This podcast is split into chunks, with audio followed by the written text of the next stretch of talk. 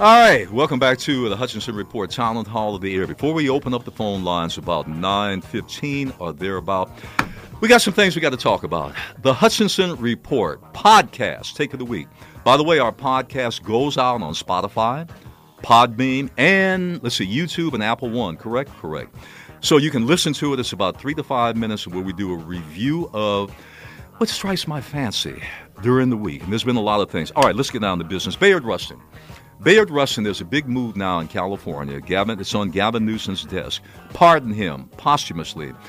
Little update. Ba- Bayard Rustin had sex with, in a car with a man in Pasadena 67 years ago.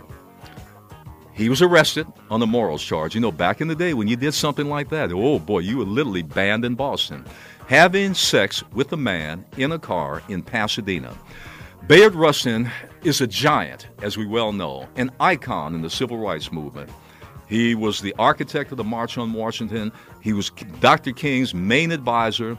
And Dr. King, to his everlasting credit, even though back in that era, being homosexual, gay, that was verboten. That's right, Ricky. Yeah, bring out, yep, the, the cuffs, the sirens, and everything. Banned, literally banned. Well, you were in prison. But anyway, um, Bayard Rustin was arrested on morals charges, convicted. Dr. King, to his everlasting credit, did not cut bait with him. He supported him, even though everybody said, get rid of the guy, he's bad news, he's toxic, can't have him. King said no. 67 years later, there's a petition now in the state legislature. It's on Governor uh, Newsom's desk. Pardon Bayard Rustin. So it's going to be very interesting. CNN did a big thing on that the other day. It's been in the news. We'll see what happens. Yes, pardon him. But I'll even take it a step further. He never should have been arrested in the first place. And we'll leave it at that. Morals? Whose morals? Not mine.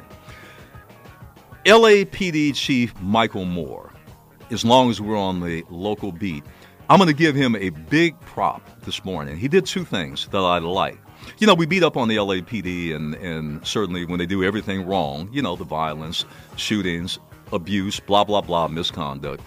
And no one has been stronger and more vocal than Earl Ofari Hutchinson when the LAPD doesn't get it right. But when they get it right, we got to be even handed, we got to be balanced. Give him credit.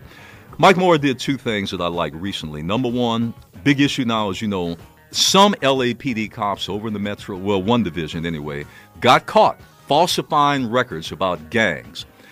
Um, claiming uh, Leroy Jackson's a gang member. Well, no, he did. Claiming Jackson's a gang member, and Leroy can't doesn't know gang from Kool and the Gang. I mean, you, you have a record. You can be harassed, you know, for the rest of your life. The Scarlet Letter. Um, they lied, blatantly lied, and falsified. Mike Moore said those officers they should be out of there. They have no place on the LAPD. He's right. And he, you know, he made a public statement about that, had the press conference. We like that. Take a strong stand, voice what you say, send the right message. He did something else. I'm coming home last week, uh, Leroy, from a little engagement. I see five LAPD cruisers on the corner. They have one little black guy handcuffed, arrested. Why do you have five cars out there? That's overkill that gives the, the optics look bad. It's like you have an occupying army. And by the way, it's not the first time I've seen that. Michael Moore, you know, I brought that to his attention. He responded, had the watch commander get in touch with me. He said, We're going to look into this, and I believe him. I believe him. He understands it doesn't look good. Somebody might say, You got that many cops with that much time on their hands? And, it, and you know what they were doing, Leroy? Socializing. Mm. You know, it was a little excuse to get together, you know, and hobnob on taxpayer dollars, come on. It's not going to work. Mike Moore, we applaud you for that. Follow through on that. Don't drop the ball. Next week, we're going to be talking about Jackie Lacey and the LA District Attorney's race. No, I'm not going to say worthless Lacey. No, I didn't say that. Somebody else said that. We're going to invite them all on. Here's the deal, Leroy. Um, Gascon, George Gascon, and Rossi. They are the two challengers. They're reformed people. We like that. We're going to invite all three of them on. If Jackie Lacey does not come on, the chair that you're sitting in will be empty. We will have a picture and a sign of her. I no no no. It's going to be an empty chair. I will be addressing questions to her in absentia. If she doesn't come, we expect the others to in studio. And by the way, it should be a hot time in the old town tonight. All right. I know Leroy. You think he's going to win no matter what. I got that. The he is Donald Trump. Donald John Trump.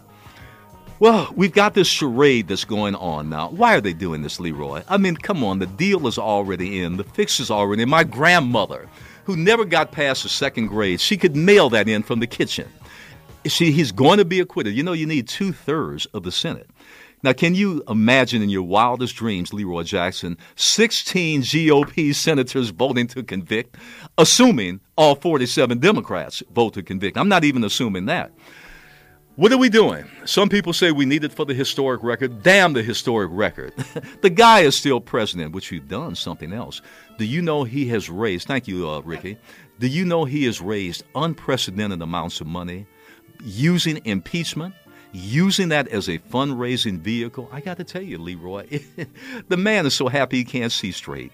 He gets to beat up on the Democrats. He gets to tweet furiously all over the place. He, he raises gobs of money. He fires up his base, Michigan, Ohio, Pennsylvania, Northern Florida, and Wisconsin. I mean, they just love it.